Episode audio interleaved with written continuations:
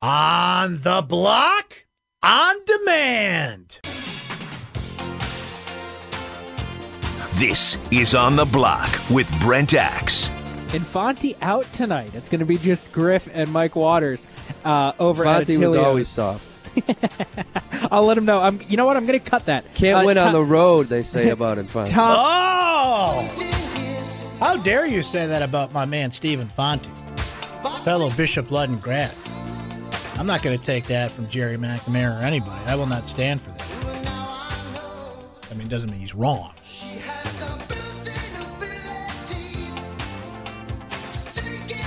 Here with a response on the Alan Griffin show is uh, Mike Waters and Alan Griffin. Before us, the lead up to us was Jerry McNamara show out at Tully's with Seth uh, Goldberg. Uh, yeah, they, they were calling us the D team. You know what?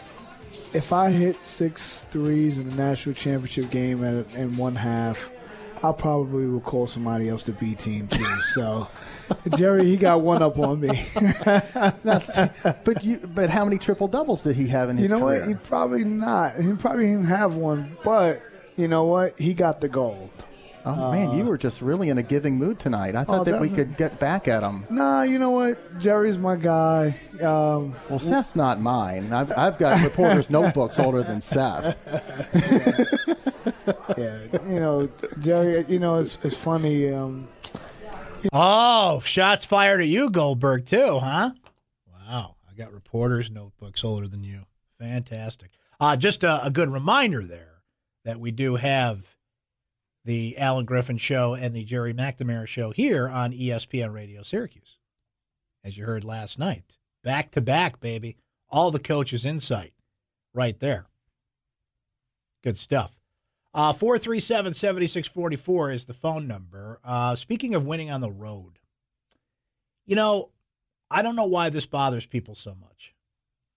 And Jerry made the joke there about Infante, and that was that was actually pretty good. I want to play this clip for you. It's a little longer than it's about a minute, but it's it's worth the listen because there's exceptions to all rules here. But I just have to ponder this question. Why does it matter? Why does it bother you? Why is it worth criticizing? In this case, Mike Krzyzewski and Duke, that they didn't play an air quotes true road game until January the 8th. Now, here is uh, the situation. Press conference last night. Duke rolls Wake Forest. The question comes up, and Mike Krzyzewski responds. No, I mean, I, I don't. You know what? What? What's the difference when you play your? You know, to me, you play our schedule. We play really good teams. Oh, yeah. That's the key thing, and you know we're trying to get ready for March. So where do you get a chance to play in huge neutral arenas against outstanding non-conference teams? You don't do it during conference. So that's our it's our plan. You know, whether we're first, last, or whatever for a rook, what the hell does that mean? What importance really in in, in world events does that have? You know, I mean, I I don't get it, but it's something we didn't do, so then it becomes, well, you're you're a bad guy because you haven't done it, or we're not as good because I haven't we haven't done that yet, and uh, it's ludicrous, really. Didn't mean to imply that. Just a question. Well, it, it opened it up for me. Well, So, you're welcome uh, then. I'm you. I'm just saying when I see stuff like that, I say, come on. It, it, it cheapens that person's, anyway, knowledge of the game. Knowledge of the game. Come on, man. We come up with a top 10 schedule every year. Yeah. I love. I can't uh, see who that reporter is. I don't have the name right here in front of me. I just love how the reporter's like, "Oh, it wasn't me, Mister Krzyzewski. I was, I was just asking the question." Like you don't have to kiss the guy's ring, right? Oh, it was me. It was just. I get why he was saying that, so it didn't become like a confrontation in the press conference. Certainly worth asking about to get his perspective on it, because I mean, it is kind of a thing. But can we just go over Duke's schedule for a minute? They start the season in Chicago against Kentucky. Most people do not start their season against a blue blood program like that. Duke being another one. I love that tradition. I love that they have this thing in Chicago every year, and it's typically Kentucky, Duke, Michigan State. This year it was Kansas, right? They go to Maui and play in the Maui Invitational. While in Maui, they play Auburn, top 10 team.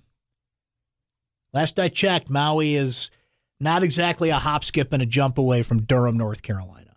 They then play Gonzaga and lose, by the way. Someone has defeated the Duke Blue Devils this year, which is incredible to think about, given what we've seen from Zion Williamson recently and just how good Duke looks right. They then play after this. They come back from Maui and play Indiana.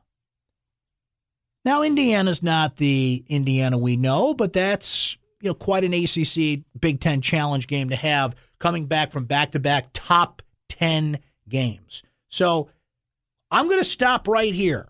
This is Duke beating Indiana 90 to 69 in the ACC Big Ten Challenge, which is what was the date of that game? I just want to get the, the date correct for that.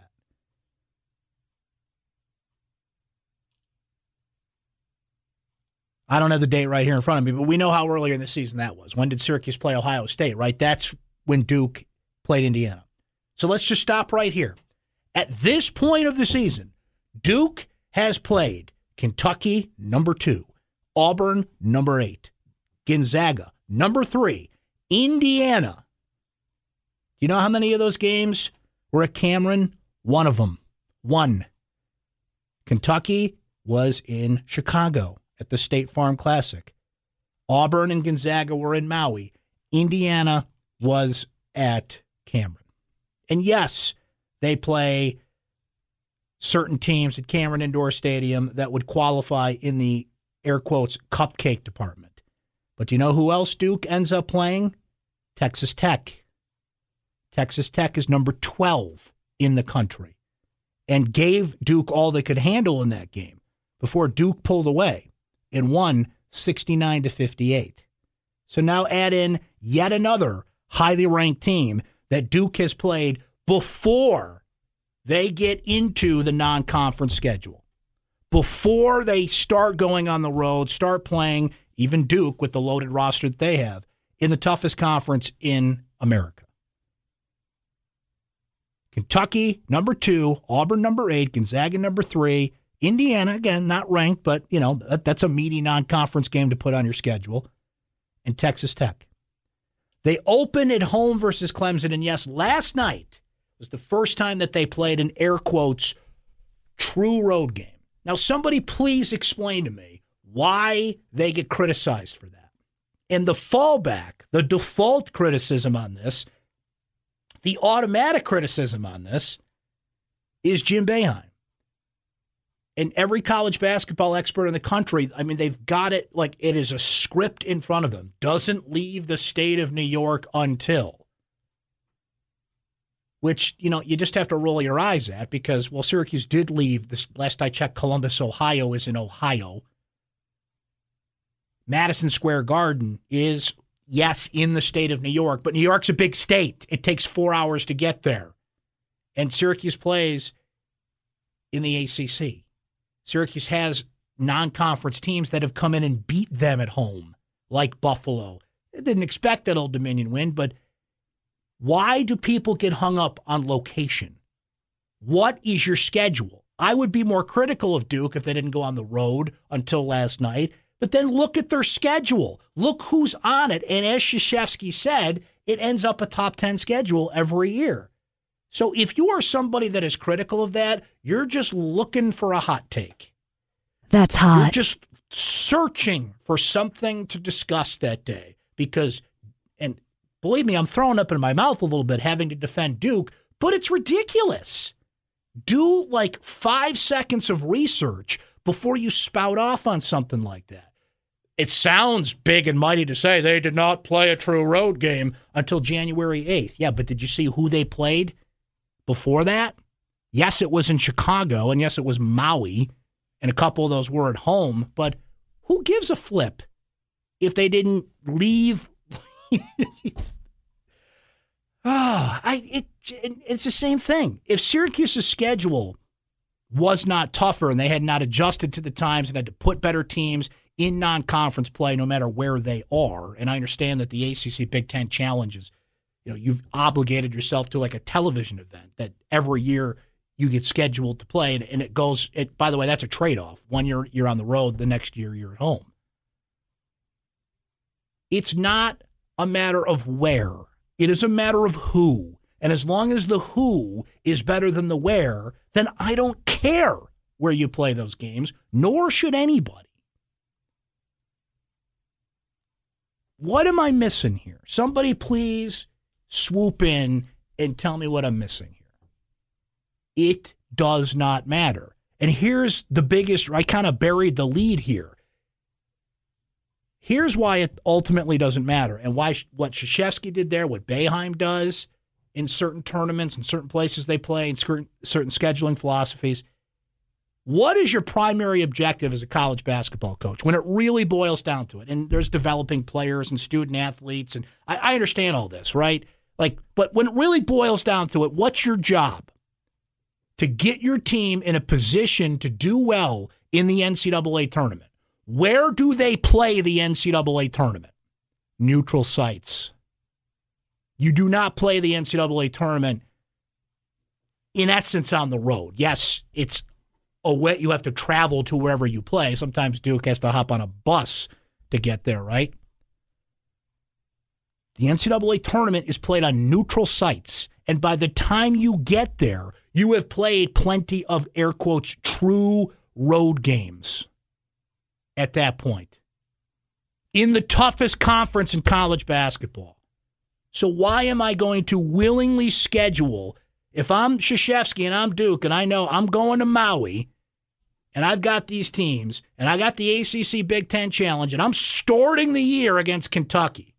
Why am I going to throw another game in there that's on the road when I've got 10 of them coming in ACC play that's going to take care of that? I have never understood this.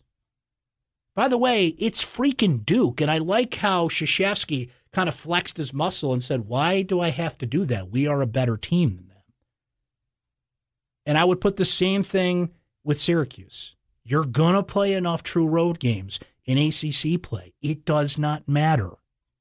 And they still went to Ohio, and Syracuse still has played in a number of tournaments in recent years, be it in you know the Battle for Atlantis. They went to Maui a couple years ago. Like it all works itself out, but people get in such a lather about this. I want to let you respond because I've got a couple people that want to do that. Let me get into break. We'll come back, hit the phones 437 7644. Stay right there. This is On the Block with Brent Axe. Oh, you betcha. It's presented by SERVPRO of North and East Onondaga.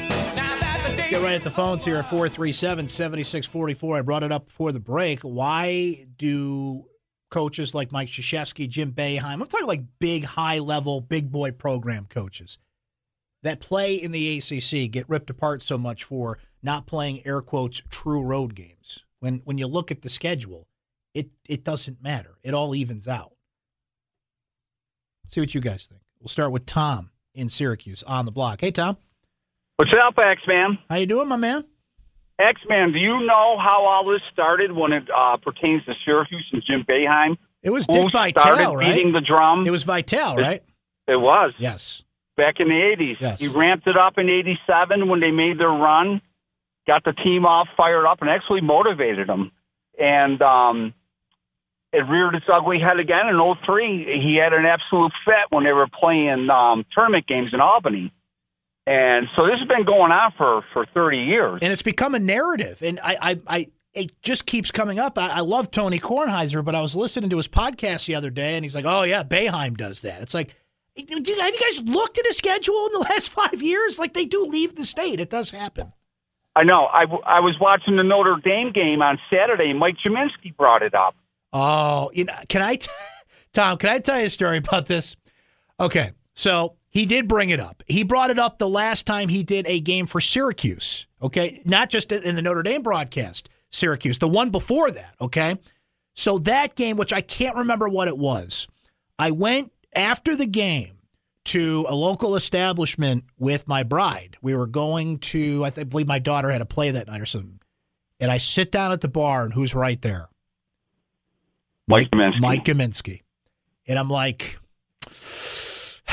do I say something? Do I not say something? like, I had a moment, and my wife's like, what's the matter with you? I'm like, this guy, and I had to like be quiet, you know? I had to like kind of turn over, like, this is the guy who every time does a broadcast has to bring up that Syracuse won't leave the state of New York. So I bailed. I'm like, you know what? He's having a moment by himself here. I don't want to ruin his night. I don't want to be that guy. But I was really, really tempted to do it. I don't blame you, X Man.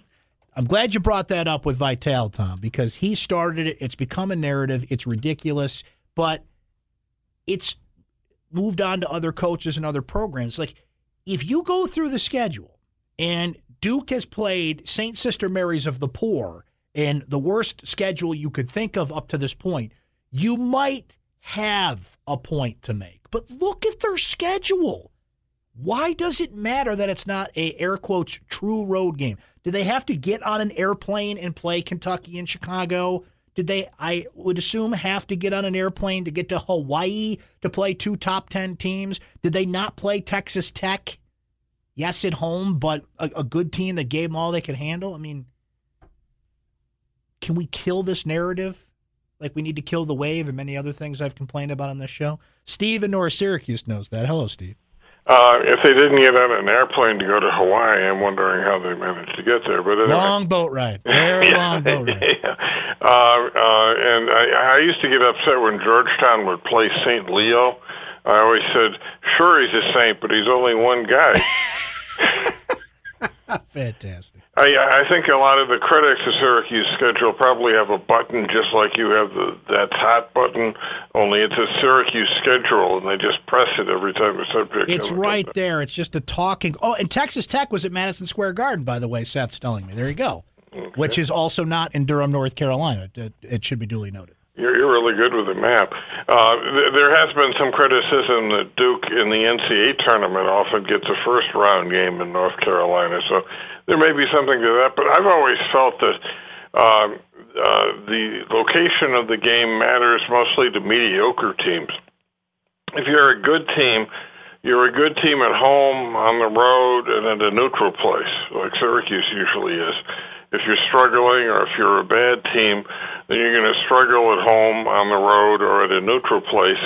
It's it's mostly the 15 and 15 type teams that are affected by whether the crowd's cheering for them or they're cheering for the other guys. And I think if you're a Syracuse or or a Duke, uh, it doesn't really matter how many true road games or how many neutral games you got or how many games you're playing in the biggest arena in, in, in the country so you can make some money. It's all about how you're playing and who you're playing, not where you're playing. And, and that's exactly it. And the environment, and Coach K brought it up, Steve. Thanks for the call as always. You are better off playing at Madison Square Garden in the Maui Classic, in these ACC Big Ten challenges, because those are arenas and those are situations that feel more like the tournament, which is that's what your job is as a coach. Get them ready for the tournament. Let's see what Stefan in Utica has to say on the block, ESPN Radio. Well, hello, Stefan. Well, hello, Axeman. What's happening, my friend?